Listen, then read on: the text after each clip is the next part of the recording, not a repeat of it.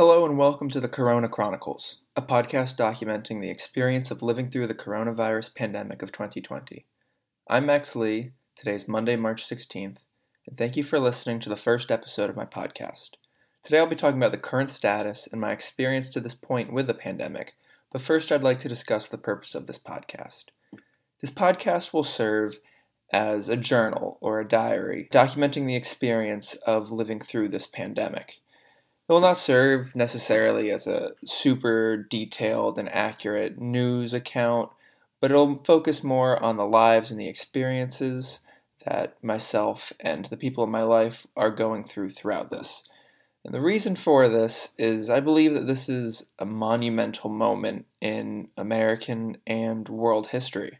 Um, I really don't think we've seen a situation like this in the way that society operates. It's really the first time that we're trying a lot of these measures with the infrastructure that we have in place. And I think that a lot is going to change because of it. And so this will serve as sort of a documentation. And hopefully it's blown over and we can look back at this and, and laugh that this was not a big deal and everybody was freaked out about something that, that wasn't that necessary. But I think the more likely outcome is that we'll be able to take this and play it to my kids one day and say, this is why the world is the way that it is right now. Um, and so that's what this will be for. I'm hoping to provide a space for others to share their experiences, provide them an outlet to talk if they would like it. But that's the purpose and that's the goal of this podcast is to provide a documentation of experiences. Now, the format of the podcast will be generally I'll have a guest, so I'll introduce the guest, go over some of the news and updates for the week, and then get into an interview. I don't have a guest today, so I'll be sharing my own experiences, but first we'll talk about the news generally to this point. So, the coronavirus started in late December when officials in Wuhan, China discovered dozens of cases of pneumonia of unknown cause and a few days later, this was identified as a new virus known as COVID 19 or as the coronavirus. In January, China reported its first death, while the United States and other countries confirmed cases. The World Health Organization declared a public emergency of international importance, while President Donald Trump restricted travel from China. In February, the disease continued to spread with a major uptick in the Hubei province of China. Towards the end of the month, the disease began to spread dramatically in two areas that will be of great importance throughout this situation Iran, and Italy. Italy began to lock down towns and cities, while Iran became the country with the most infections other than China. And this brings us to March, the month that we are currently in, and where things are now in the United States. And things have really begun to spiral out of control in the month of March. On Wednesday, March 11th, President Trump announced a travel ban to Europe, while the NBA announced it would be postponing its season indefinitely. Uh, schools across the country shut down. The stock market, which had been falling, began to plummet, and the World Health Organization officially classified the situation as a pandemic. Now, since Wednesday, all sports leagues, concerts, and large gatherings have essentially shut down. The CDC announced that they are recommending all gatherings of greater than 50 people be canceled for at least the next two months. And this is really just the beginning. That's a very brief overview of where we are at this point. We don't know how many people have this disease because the testing has been so poor. Um, but we'll get into more of the news with people who experience the news more. This podcast isn't going to be a meticulously detailed account of every step of this pandemic. It's focused much more with how people are experiencing this pandemic and how this is affecting their lives. And for some, that may be a deep and intense digestion of news, and so we can have those conversations and maybe go into greater detail about some of these topics and events that I just mentioned with the people who that is an important aspect of the experience for them. But because this is focusing more on experiences and I do not have a guest today, I would like to start by sharing my own experience with the coronavirus. My experience really began on Tuesday, March 10th. And that was when this situation started to be real, and I started to realize that coronavirus was going to impact many, many lives. And it, it happened because there's a, a healthcare reporter that I trust and read frequently named Aaron Carroll. And he sort of has a reputation for being somebody who tells you not to panic when everybody is panicking. But in this situation, he was saying that it was time to panic. And the reason for the panic is that our, our healthcare infrastructure is not designed to handle a situation like this. Hospitals aren't empty. They don't just sit around with empty ICU beds, with unused uh, ventilators. They operate pretty much constantly at capacity because that's how they make money. In our in, in the way that our healthcare system works, that's the unfortunate reality.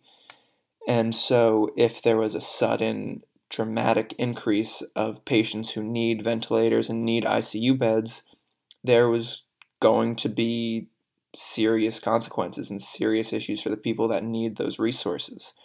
And that's really what we're beginning to see in Italy, where the as far as developed Western countries go, they are experiencing the worst of this pandemic at the current moment. That may change, of course, but the situation in Italy is that there are patients being turned away by doctors who basically think that they're too sick to warrant giving care. They're prioritizing people who need the resources and they believe have best chances of survival.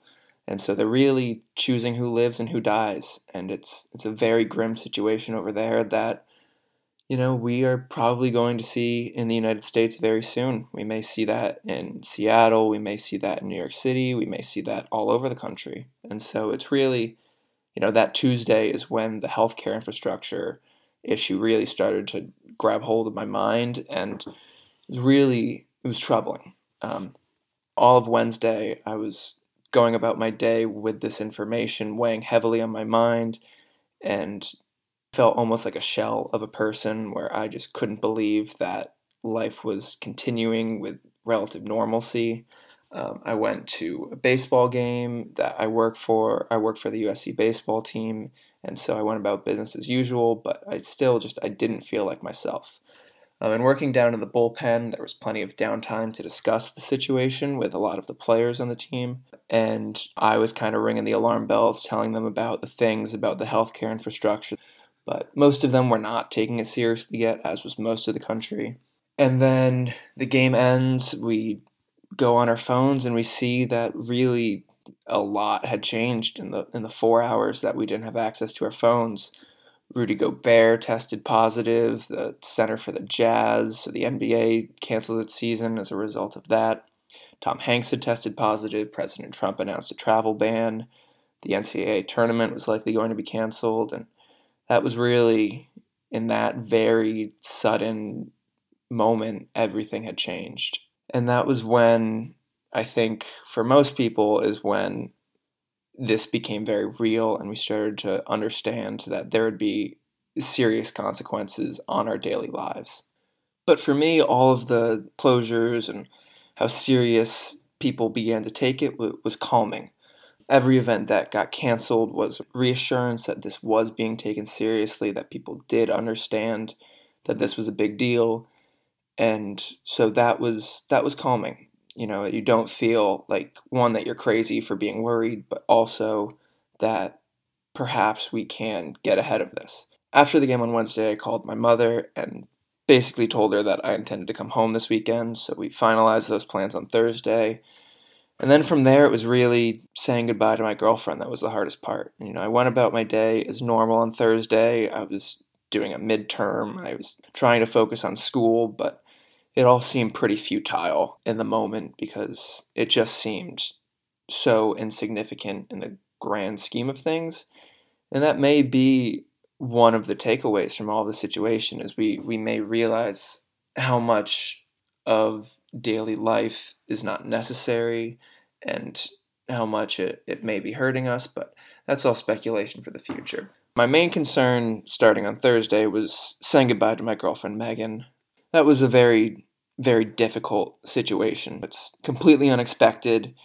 You don't know when the next time you're going to be able to see this person that you love is, and you don't know what the world is going to look like when you see them. Um, so we spent pretty much all of Thursday afternoon and all Friday together, which was really nice, but still just a very sad and, and scary goodbye. You expect when you live so far apart to not see your significant other for, for some period of time. but you usually know when the next time will be. You have a visit, you have going back to school, but right now there's nobody knows when this will end, nobody knows when travel will resume, nobody knows really anything about the end game of this. All we can do is live day to day. So I took my flight back on Saturday.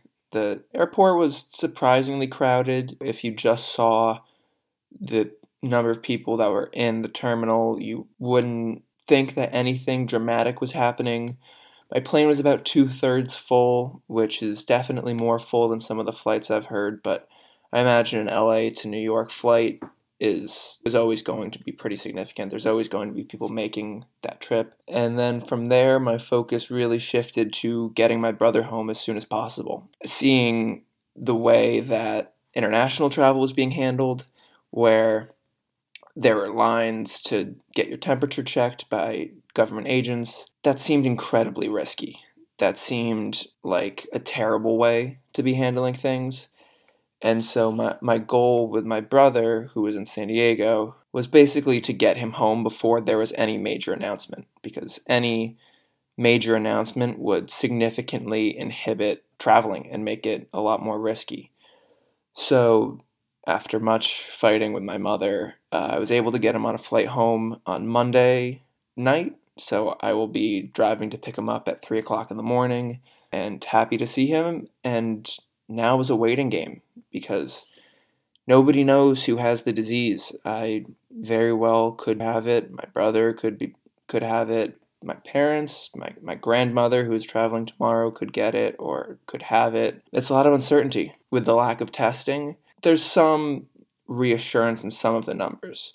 We estimate that there's about a 3% mortality rate, but that's with extremely limited testing. And so it's probably less than that, but that's still terrifying. And it's also terrifying that we aren't doing that testing because we don't know who has it, we don't know who's spreading it. And so we're in a period of what everybody's calling social distancing, where basically nobody's having any superfluous interactions. Um, anything that's deemed unnecessary is being cut out, hopefully. I mean, there are still plenty and plenty of people who are going to bars and going to restaurants, but they're beginning to shut those down. And I think that's the only real way to, to get any handle on the situation is to just shut everything down. And so I imagine airports may be shut down soon. Uh, my girlfriend Megan, who lives in the San Francisco area, they're basically on an in house order that's being enforced by the National Guard. So things are different. All of our lives changed very dramatically in the course of less than a week, and there's no clear end in sight. The press conference today was looking at a time frame of this ending around July and August, and the paradox of it is the longer this drags out, is probably the better for the health outcomes. They talk about flattening the curve, which is basically not trying to have everybody get sick at once. That obviously ends the situation a lot sooner, but that means a lot more people die as a result. And so the longer this drags out, the better that is for health outcomes and the worse it is for the economy. And so it'll be interesting to see how the officials weigh those two competing interests. But right now, it seems like the main focus is on the disease, which of course is the right policy. The, the economy can take care of itself when the virus is contained. Right now, everything needs to be shut down. Um, but that's been my experience so far. Um, I'll be having a guest tomorrow to talk about their experience, and hopefully that will be an interesting conversation. And hopefully this is something that I can continue doing and to have as a as an interesting record of an incredibly important moment in American and world history. So thank you very much for listening. This has been the Corona Chronicles, and I will talk to you tomorrow.